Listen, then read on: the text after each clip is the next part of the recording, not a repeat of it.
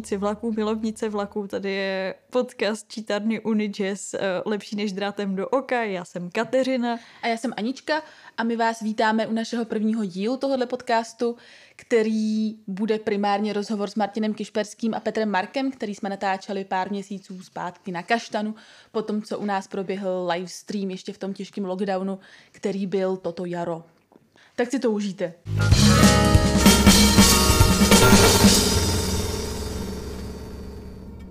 Na Břevnově zapadlo sluníčko a vy jste mohli zrovna svědčit úžasnému, pod, uh, úžasnému streamu, který má na sedomí kapela Květy a muzikant Králíček. A my jsme je ukecali k tomu, aby si sedli prakticky pod mě v našem koštením sálu a mluvili s náma o věcech, kterým rozumí. My s Kateřinou lehce méně, ale budeme to zastírat lehkou improvizací. My tu hudbu trochu popřeme a budeme se zaměřovat na jiné věci. Jste říkali kosterním sálu? já jsem řekla, kašt... jo, jo, jo, jo, já s tím mám problém s artikulací. Pro ne, zadní líbí. řady kaštaní sál. Ka- kaštaní sál. Já fakt lituju toho, kdo to bude stříhat opět.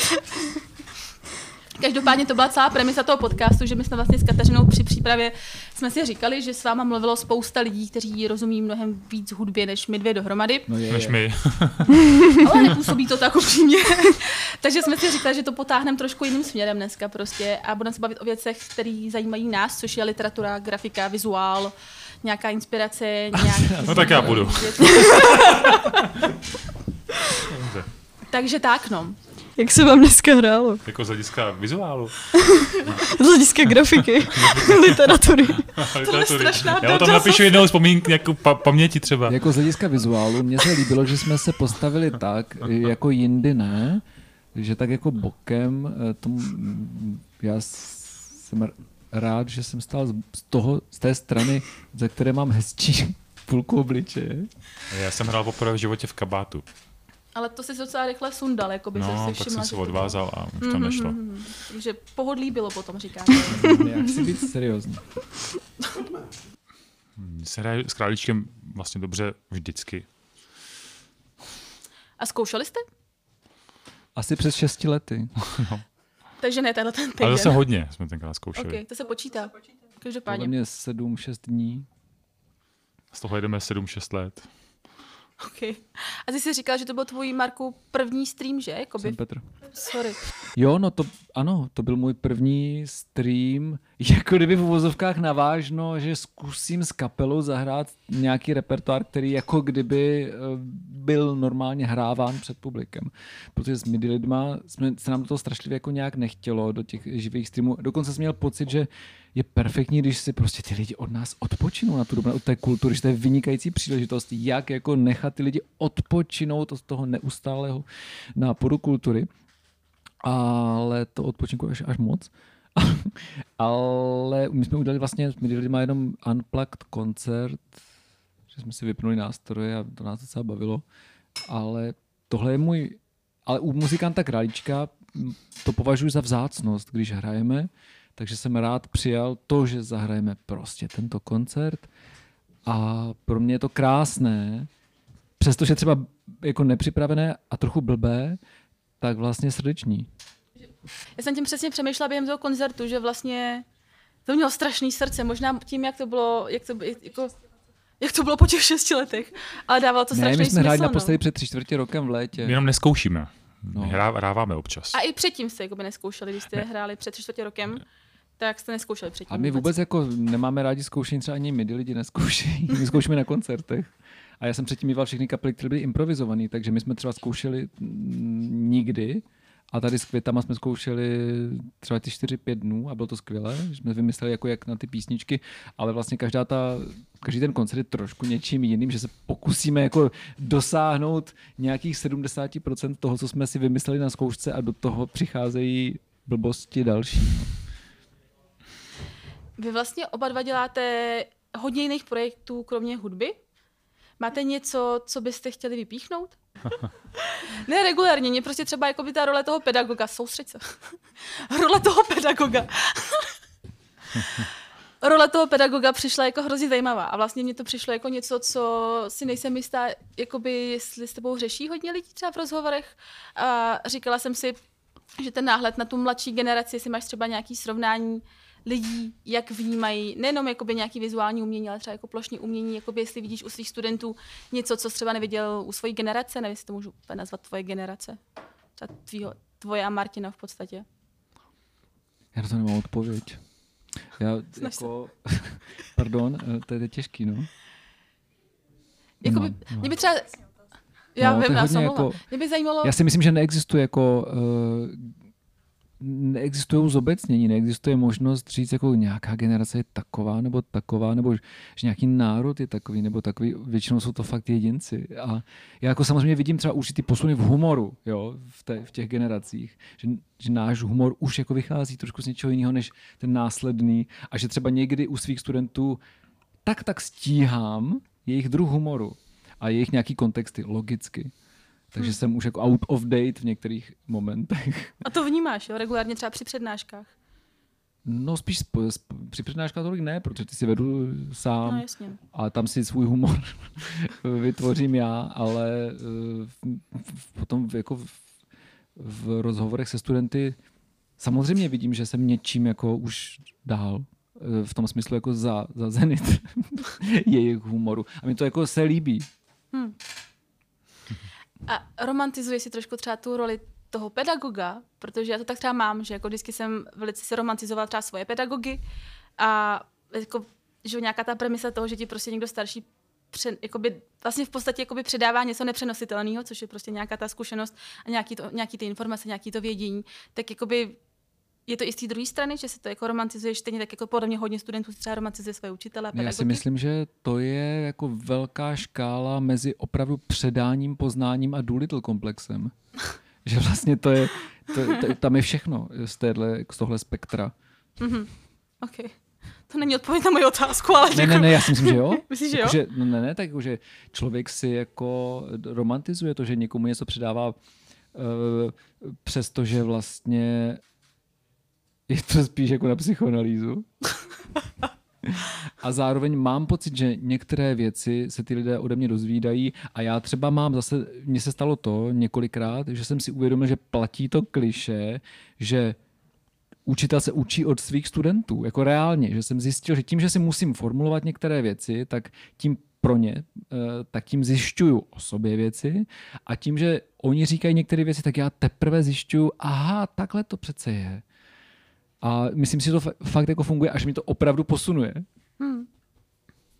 A Martine, ty máš nějakou roli jakoby mimo tu hudbu, kterou bys chtěl Ne, vypíchnout? Martin že- nemá. On čte hodně holkám sny. Celých pět minut jsme byli vážní.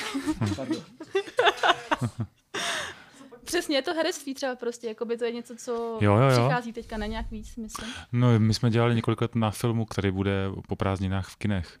A, To jsem a, koukala, no. a těším se na to. Teď jsem, včera jsem viděl Elišku Křenkovou a jsme takový jako dojatý z toho, jsme tomu věnovali fakt hrozně moc času a energie a, a máme to rádi. A můžeš ho trošku popsat, ten film?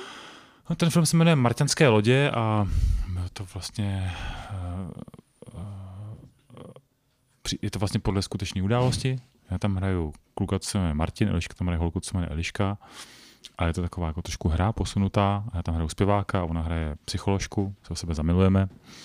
A pak spolu jsme a pak se stane něco, co jako ten, ten náš vztah úplně jako začne jako posílat trošku do kopru a my se snažíme to nějak zmáknout. No a asi tomu nebudu říkat k tomu ději nic víc, ale byl jsem vlastně v životě u toho, když se jako, jsme byli osloveni, aby ten film vznikl, pak jsme ho dlouho vymýšleli, jezdili jsme spolu na chatu vlastně s Eliškou a s režisérem Monzou Foukalem, zkoušeli jsme ho, pak jsme ho natáčeli rok a něco, protože se točil ve všech různých, různých ročních obdobích a točil se v Brně a v Norsku. A pak se dělaly nějaký postsynchrony a pak se ještě dělal soundtrack. Takže mě to vlastně zabralo fakt třeba dva a půl roku. Jako, Ale je třeba říct, že Honza práce. Foukal natočil nádherný film, který se jmenoval Amerika ano. a zároveň je to skvělý hudebník Johannes Benz, který vydal dvě skvělé desky. Jednu hodně country a poravověrnou vlastně No. a jednu podivnou s Bertem and Friends. Dost to stojí za poslech všechno. Je to a za tak. kouknutí. Honza je super. A je to člověk, co má humor. A mm, humor a patos vlastně dohromady umí eh, skloubit podle mě dobře, docela Ano, dobře. ano. A jak vnímáte jako patos ve svých textech, textech jako oba dva? Jakože, protože my jsme se předtím s Markem trošku bavili, jsme se bavili předtím o tom patosu a ty si říkal, že čím jsi starší, tím vlastně ho víc přijímáš, jsem pochopila? Že předtím si jako hodně se bouřil. Je tam, jako já se vždycky rád schovávám za, za, za ironii a za humor, ale v některých fázích má, třeba ten Králíček zrovna má některé písně, které jsou úplně navážno a úplně deníkově poetické a seriózní, co se týče výpovědí o lásce a tak. V dalších reinkarnacích mě bavilo se schovávat za patos, ale třeba potom teda za, patos, za humor, a trošku jsem si jako, to je jako strašně jednoduchý se schovávat za ten humor, protože tím pádem jako máš obráněno to, že nejsi trapný a že vlastně víš, jako, že máš ten nadhled. Ale třeba když jsem měl kapelu Moniky no Kino, tak jsem zpíval, psal texty ve slovenštině uh, o tom, co může cítit holka Monika, kterou, se kterou jsme prostě měli tu kapelu. A najednou se mi rozvázali úplně ústa, že jsem dokázal napsat text úplně vlastně plně cituplný, bez ironie a docela jsem byl překvapen. A teď v tom trošku vlastně i částečně pokračuju drobně. Samozřejmě mám nutnou humornou úlitbu, protože jsem jako já jsem ten, kdo se uchechtává za každým třetím slovem. Jo. Prostě jak když se s kýmkoliv bavím, tak o čemkoliv vážném, tak vždycky jako je tam úchecht nějaký. Mě právě říkali, že jsme hráli v nějakém filmu tehdy kamaráda Olmu, Olmo Omer Zua, že, že prostě on mi říkal, prosím tě, nesměj se za každým slovem, to není potřeba. A jsem si tak uvědomil, že to není On už není kamarád. potřeba. Jsi říkal tehdy kamaráda, už se nekamarádíte. Tam proběhla podivná epizoda a já bych se docela rád kamarádil. Hm, tak třeba to uslyší. Já už ho mám vlastně v duši jako kamaráda zase. Jo.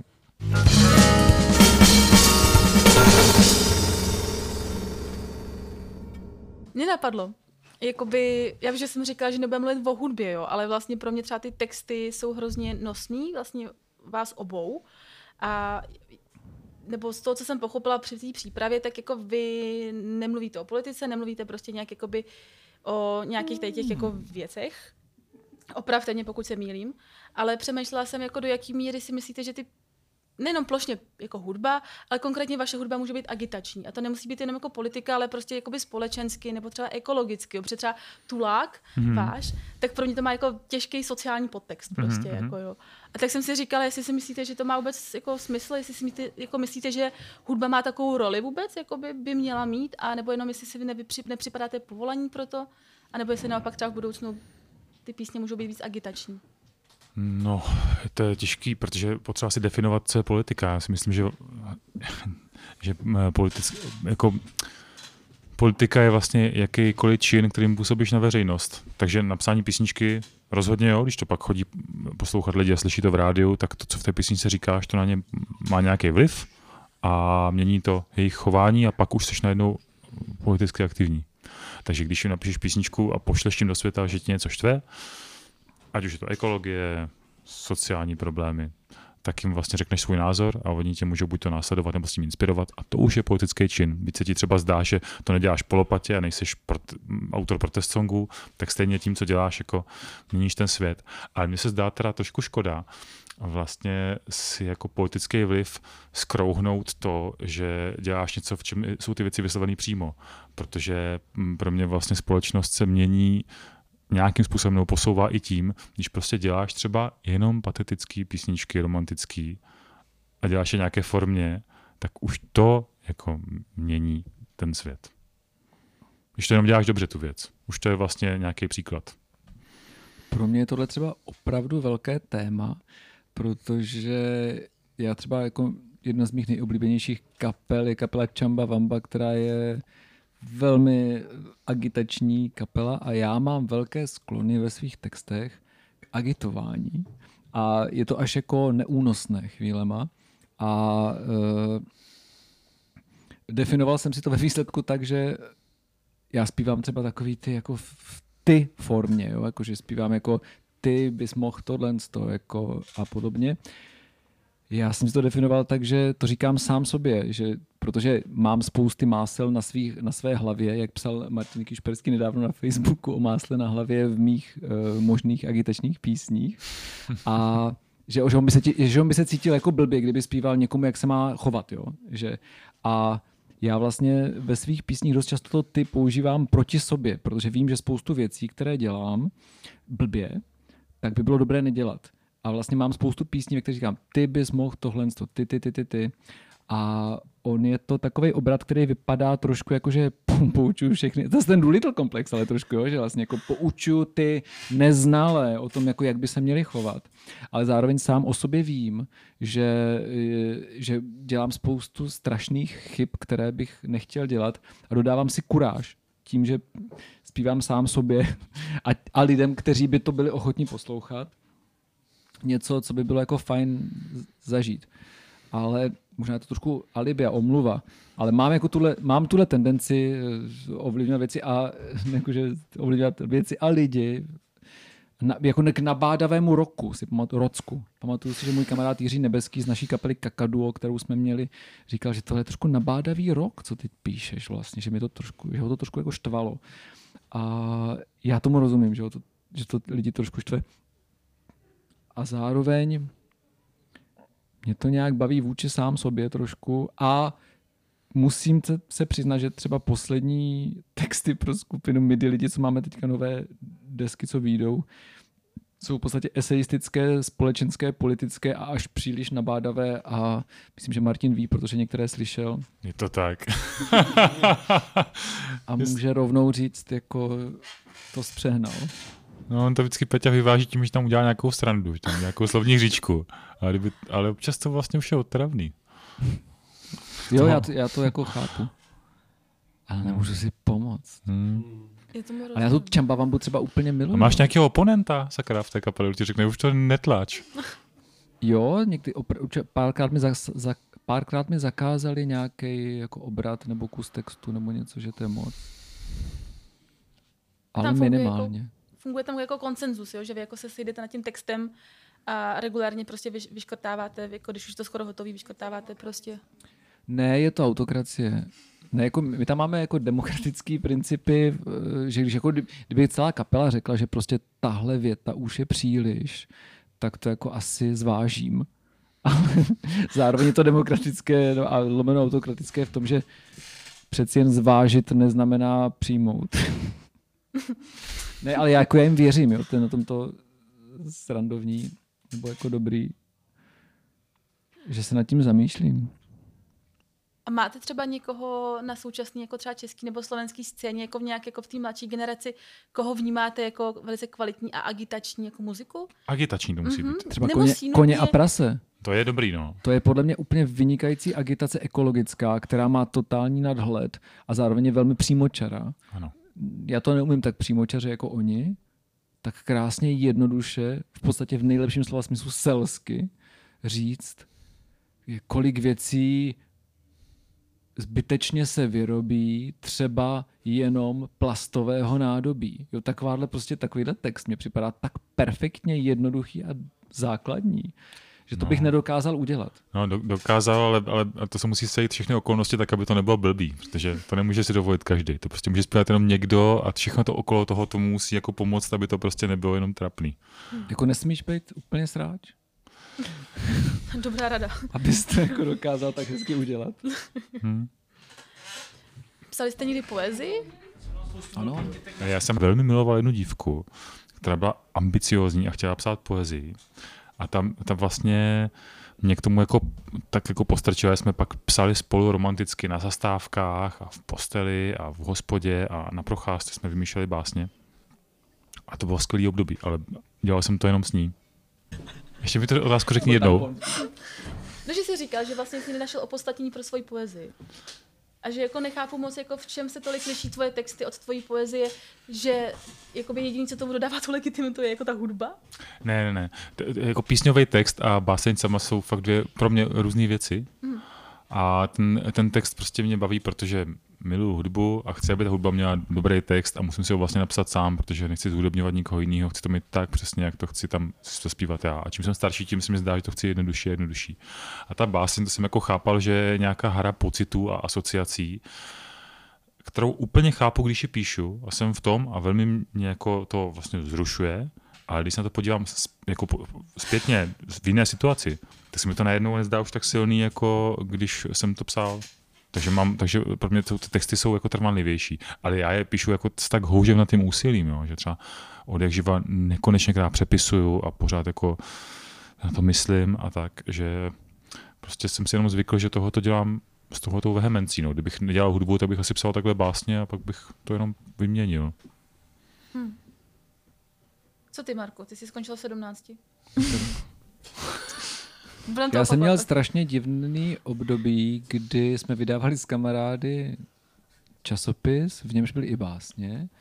A já jsem tehdy v 17 letech kamarádům vyčinil za to, že mně přišlo z mého pohledu, že jejich básně nejsou pravdivé.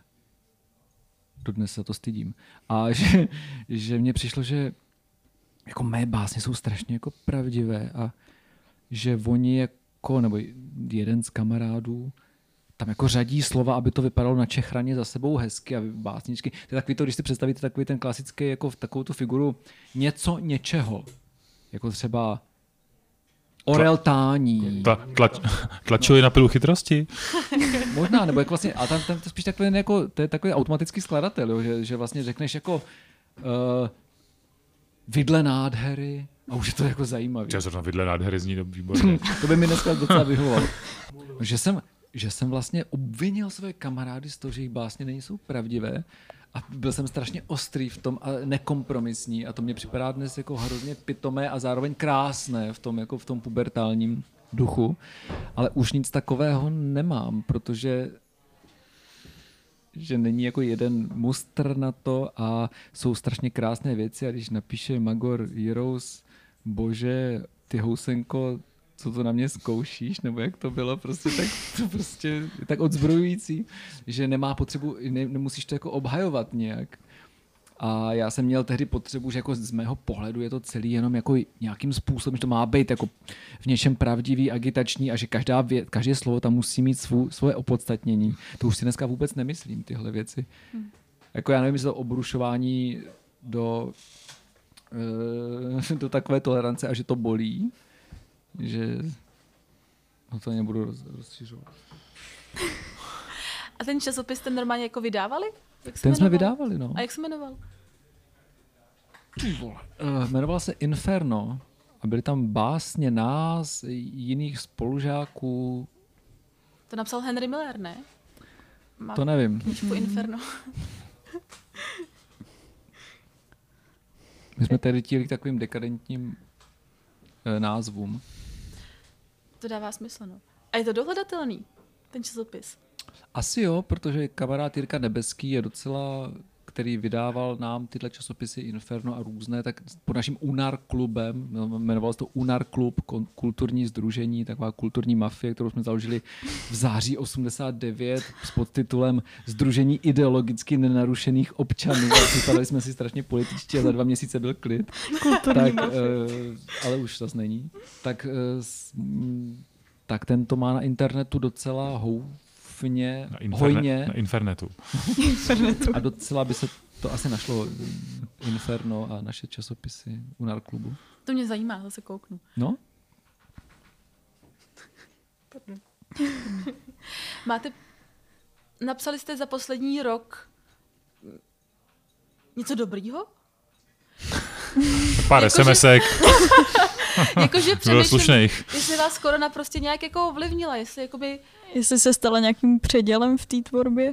mě ovlivňuje úplněk. Já vlastně za úplňku vždycky napíšu dobré věci a uh, Literární vlkodlak. jsem tě slyšela říkat, ale někde, no. No, tak jako to je prostě pravda, jako výrobní prostředek mého psaní je opravdu úplněk. Já už jsem zjistil, že to funguje tak, že vím, že a dneska úplněk, tak super, musím si připravit jako papír, tušku a teď si pustit nějaký dema.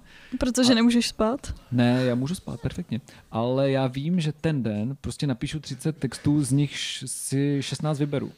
Tak to jsi v pohodě, jako úplňky pokračujou, no. Tak to je Je ještě, jako to, Ty co zůstaly. zůstalo. Zůstávají prostě, no. A Martine, bylo to pro tebe něco, jakože, já totiž přemýšlím, že když jsem se bavila jako s lidma kolem mě, tak dost často se stává, že jako hrozně recyklují nějaký svoje, Hmm. hmm. jakoby nějaký starý zážitky, starý pocity prostě, jo, a jakože člověk když je zavřený, tak jako přece jenom těch jako externích podnětů je velice málo. A takhle vnitřní život je pořád ten stejný, ne? To je otázka. Já nevím. No. Mně přijde, že vlastně jak se to všechno zastavilo a zpomalilo, tak... Uh, je často třídit. No, tak jsem se vlastně zpomalil taky. A nejdřív jsem jako vlastně byl vlastně šťastný, že nemusím nic dělat. Jsem to přivítal, tu první vlnu. A pak jsme měli takový projekt, kde jsme těsně předtím, než byla první korona, tak, jsme se, tak jsem napsal takový vtip na internet, že bych chtěl mít kapelu, co by se jmenovala 29. únor a potkala se pouze 29. února. To bylo zrovna v tom roce. A za čtyři roky znova a vždycky by se potkal v ten den a točila by desku. My jsme se fakt potkali, deset lidí, co spolu nikdy nehrálo ve studiu, bez jediný domluvy. A natočili jsme vlastně potkali pro celý album, ale nebylo to naspívaný. A já jsem pak, jak když jsem vlastně se trochu rozkoukal v tom covidu prvním, tak jsem začal psát texty na tu, na tu, tu desku a teď to bude vycházet a vlastně jsem zjistil, že když máme zadání, že tam je jako už nějaká omezená konkrétní hudba a ještě to zadání, všechny ty texty jsou, musí být jenom podle příběhu, který se staví 29. února na internetu. Takže když mám to zadání, tak mě to úplně fantasticky baví, že naplňuju jako nějaký eh, jako věci, které jsou jako předem daný. A až jsem se bál, že vlastně nenapíšu nic jiného. A fakt jsem od té doby, před tím rokem, jsem nenapsal vůbec nic. A teď, po uh, tom roce jako nečinnosti, jsem sebral všechny roztroušené poznámky a sepsal jsem z toho texty, který bych si přál, byl základ další desky, ale fakt rok to bylo vákum. Hmm. To já naopak psal a psal a napsal toho až příliš mnoho a myslím, že naše deska Milí lidi by se mohla jmenovat eseje, protože je tam příliš mnoho textu. Jsem si toho vědom a nevím, co s tím udělat a e, posluchači poperte se s tím. To je náhodou geniální název, jakože desky podle mě eseje, to je výborné. To mě třeba dává Je to v úvaze. se poperou. si myslím. No já bych se chtěla zeptat, že v tom širokém spektru činností a projektů, co děláte, úplně nefiguruje nějaké výtvarno. Tak jestli děláte něco do šuplíku, jestli socháte, malujete, fotografujete, tvoříte. Já vím, že ty děláš koláže, Martine. Hmm. A třeba Petře, jestli ty něco vytváříš, co, čím se úplně neprezentuješ, nebo jestli máte něco čistě takhle intimního, co úplně na venek nedáváte najevo. Já chci říct jednu věc, jo. jsem teďka úplně nadšený, protože já jsem normálně doma, jako můj otec nemá absolutně žádný uh, uh, art, uh, no, nemá, nemá vůbec žádný, nemá zájem o nic, co by souviselo s uměním, jo. A vkus nemá taky, podle mě. Můj tatínek nesnáší hudbu, jako takovou. Můj tatínek má rád hudbu, ale má rád takovou hudbu, kterou zase nemám rád já. Ale chci říct, že on normálně si koupil Polaroid, protože zároveň taky technicky jako není úplně, takže chtěl mít jako fotky, chtěl mít hned a frustrovalo ho to, že to musí třeba přetahovat z digitálního foťáku, to nechtěl dělat. Tak si, koupil, tak, si, tak si koupil ten Polaroid a fotil si jako věci třeba, které se stavěly na baráku a tak, ale on to neuměl zaostřit ani nějak, nic s tím udělat. Ty fotky jsou jako technicky strašný a jsou strašně super. A udělal jich třeba takovýhle jako balíček 10 centiáků fotek. To je docela nákladný. A no, protože on jako prachy má. A, a tak si nafotil spoustu takových věcí. A já jsem úplně se na to koukal. Říkal jsem, že to je vlastně nejhezčí fotky, který bych chtěl někdy dát na nějaký obal desky. Že bych vlastně vymyslel desku jenom proto, aby tam mohly být tyhle ty fotky jako v bukletu. Já víš, co je zajímavé, že moje maminka ve svých asi 70 letech najednou z ničeho nic začala fotit. A fotí tak intuitivně krásně, Ona fotí ptáčky především. A, ale ona má tak dokonalý cit pro kompozici. Ona neměla k tomu nikdy žádné sklony. A já koukám úplně jak u vytržení, co všechno, jako jak, jak vypadá dokonalá kompozice od mojí mámy v jejich 74 přibližně letech. Je z roku 45, myslím, maminka. A, e, že, že jsem úplně u vytržení. Ale já třeba své výtvarné, já výtvarné sklony zas moc nemám, a mých, mých výtvarných děl v životě, které byly vlastně vytvořeny z nouze, třeba obaly muzikanta Králíčka, obaly skupiny Kakaduo a podobně, tak e, z nich myslím si, že existují tak dvě, tři věci, z nich, s nimiž jsem spokojen a připadají mi, že to se nějak povedlo. Obal desky Art Rock Free Jazzu a jeden plagát muzikanta Králíčka mě připadají vlastně krásné. ale já jsem měl trojku z výtvarky už ve druhé třídě. Tam to většinou lidi zabije. No. To... Když se někdo podívá na můj Facebook, tak uvidí, jak jsem nakreslil kapelu Květy, když mě bylo 14. Že jsem každému členovi dal známku s Gustavem Musákem místo hlavy. A dokreslil jsem ten zbytek a myslím, že ten nejhezčí věc, kterou jsem kdy nakreslil. Ale člověče, musím říct, že člověče všichni, vám musím říct, že když jsem poprvé přemýšlel o tom, jak by měl vypadat plagát skupiny MIDI lidi, tak jsem navrhnul, že to bude plagát, který nebude na výšku, ale na šířku, bude tam slovo MIDI, bude to černý, na tom bílý MIDI lidi od začátku do konce takový jako ze strany na, jako takový ty písmenka, co se dotýkají úplně všech stran, aby to bylo jako co nejplnější. Eh, To, to nám zavrhl náš Prokop Holoubek, který říkal, budu neúprostný, ale plagát na výšku prostě musí být a nemůže být na šířku. A pak jsem zjistil, že květy mají tento plagát, který já jsem navrhnul. A to jsem byl úplně jako překvapen příjemně, že vlastně jsem si říkal, tak tohle jsem chtěl já. No proto spolu teďka hrajeme toho králíčka, protože používáme ty plagáty, které vždycky chtěl Petr mít a mm, my jsme to udělali dřív. No. Ale ještě jsem chtěl říct něco, ale zapomněl jsem, pardon. A to ještě, pardon, ten, ten plagát, ten, co, o kterém Petr mluví, tak to je fakt černý plagát a tam tlustým velkým bílým napsaný on květy. A to bylo tak, když jsme přišli, já jsem přišel s grafikem, naším tehdejším Františkem. A ještě tam nějaký v Jo, je tam, je tam maličkost, taky- kvítek maličkosti. nějakém... Jsou taky mali, drobnosti jsou tam. A to bylo takový to, že on říkal jenom jako, máš nějaký nápad? Já říkám, já bych chtěl, aby to bylo vidět. Říkal, tak dáme přes celý nápis jenom květy. A jaký barvy? Já říkám, nevím, tak dáme černou a To bílou. jsem Je to úderný. chtěl lidí. No, To, to, už to se bylo. sešlo, no. bylo to asi pět minut. No a já bych se ještě vrátila k těm kolážím, jestli to možná teď mystifikuju, ale koláž, která vlastně se teď vyskytuje na vašem novém LPčku, tu si vytvořil ty, Jo, to jsem dělal já. je to tak? Ano. A já bych se chtěla zeptat, jak moc, nebo jestli je mezi tím nějaké pojítko, mezi tím principem koláže nebo asambláže, kdy vlastně ten způsob tvorby je dost nahodilej, si myslím, že to nejde zas tak si předem předurčit, jak ten výsledek bude vypadat, jestli i to se může promítnout nějak v tvorbě těch textů, jestli je v tom nějaké pojítko, anebo ne.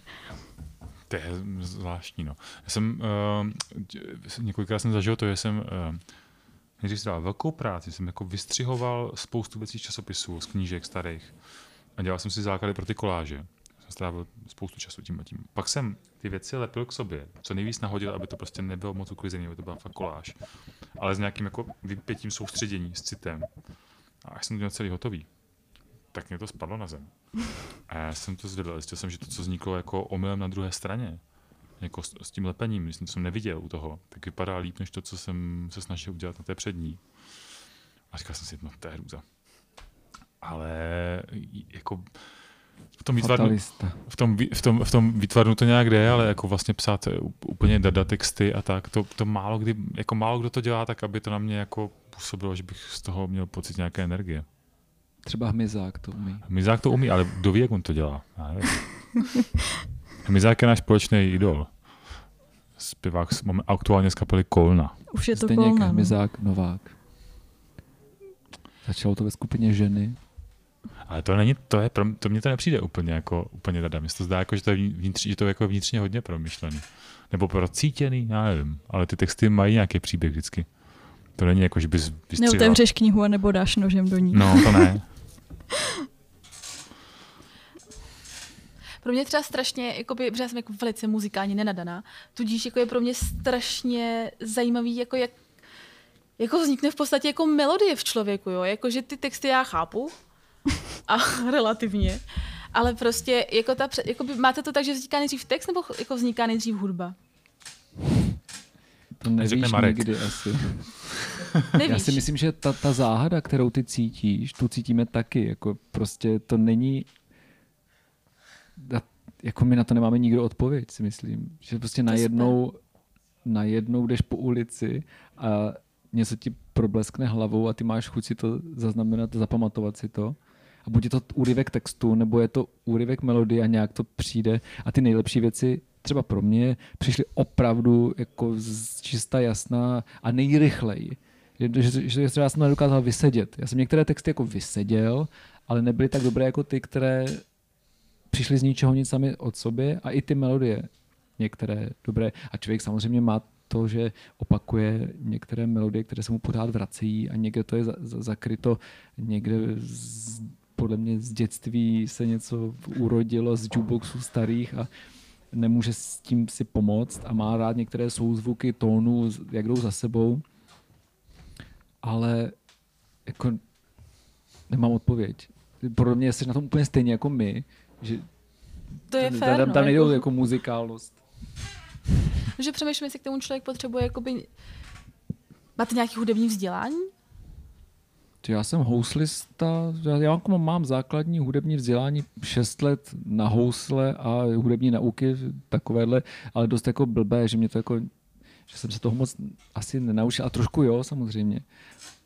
Ale nejsem si jist, že by mě to úplně posunulo. nevím, já nevím vlastně. Já to nedokážu posoudit. To vzdělání, to je...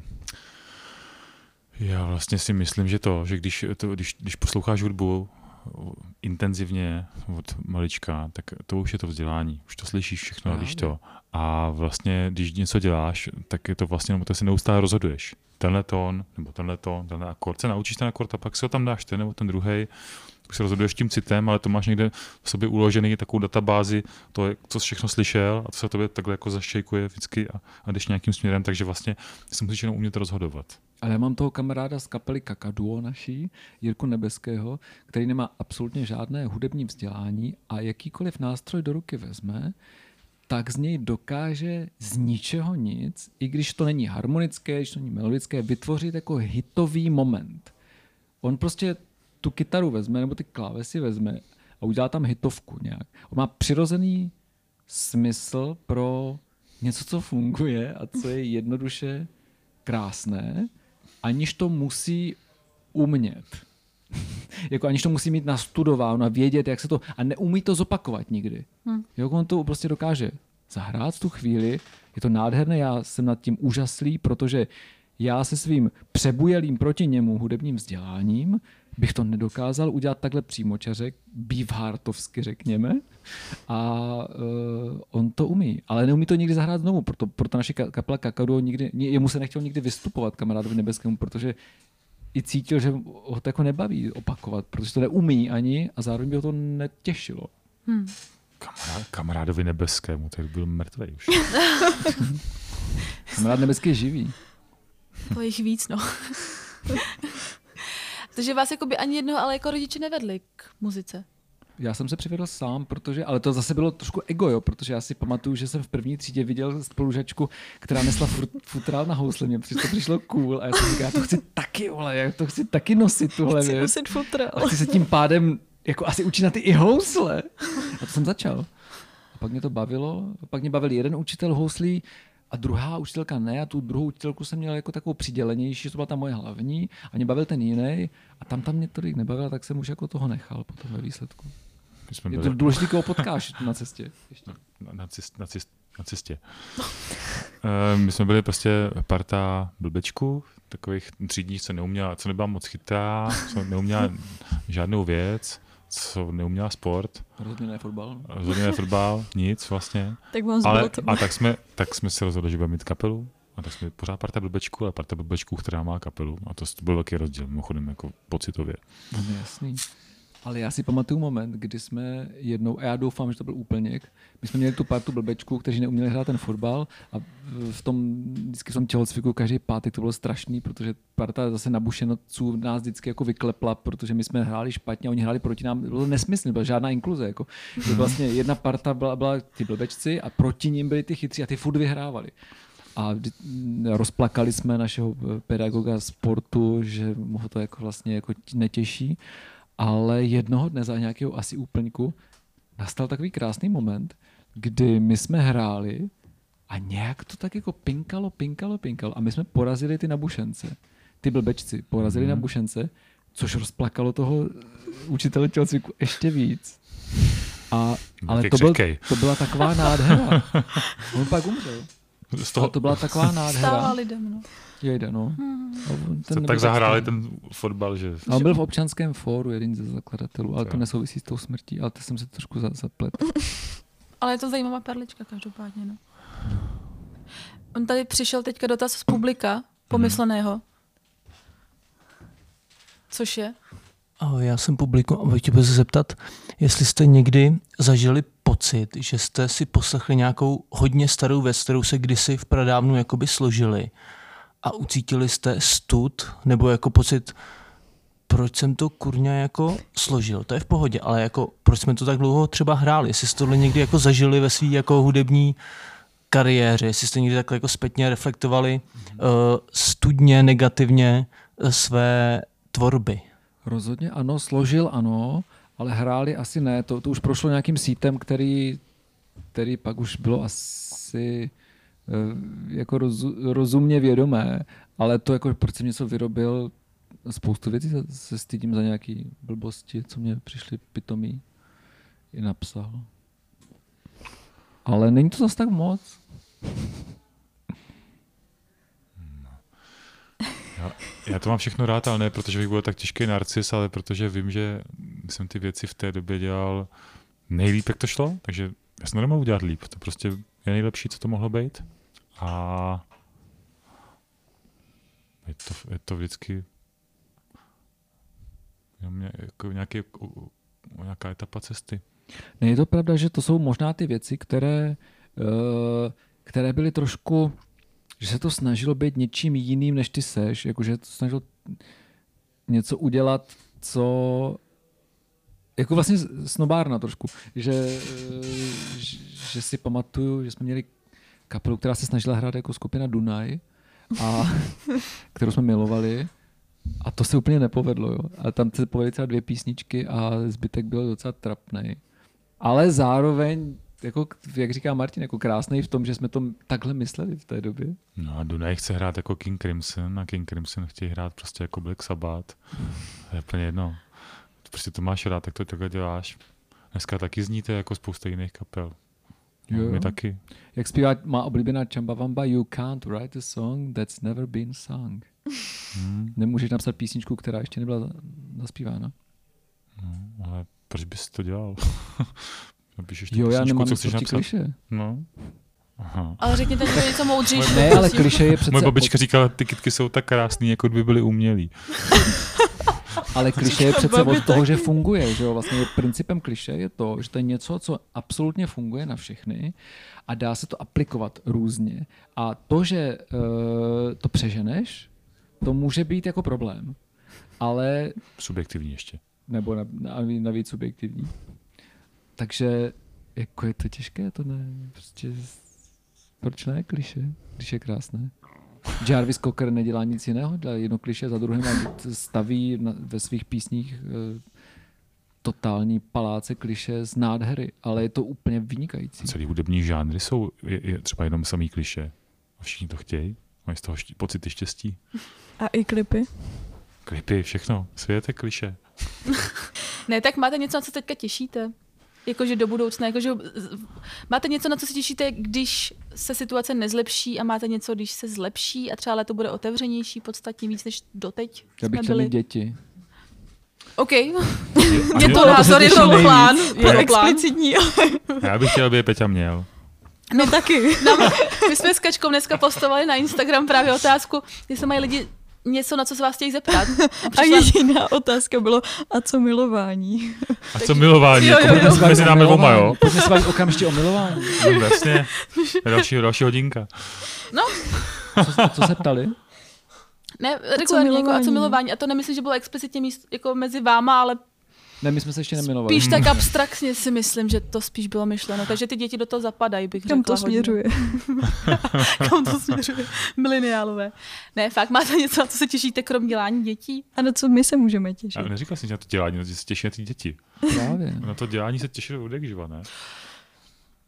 Dělání je v pohodě. Dělání v pohodě. To, jasně, směrky zahání. Přemýšlím, jak to mám reagovat na něco takového. Já se těším, já, já bych se strašně rád v letě někde vykoupal.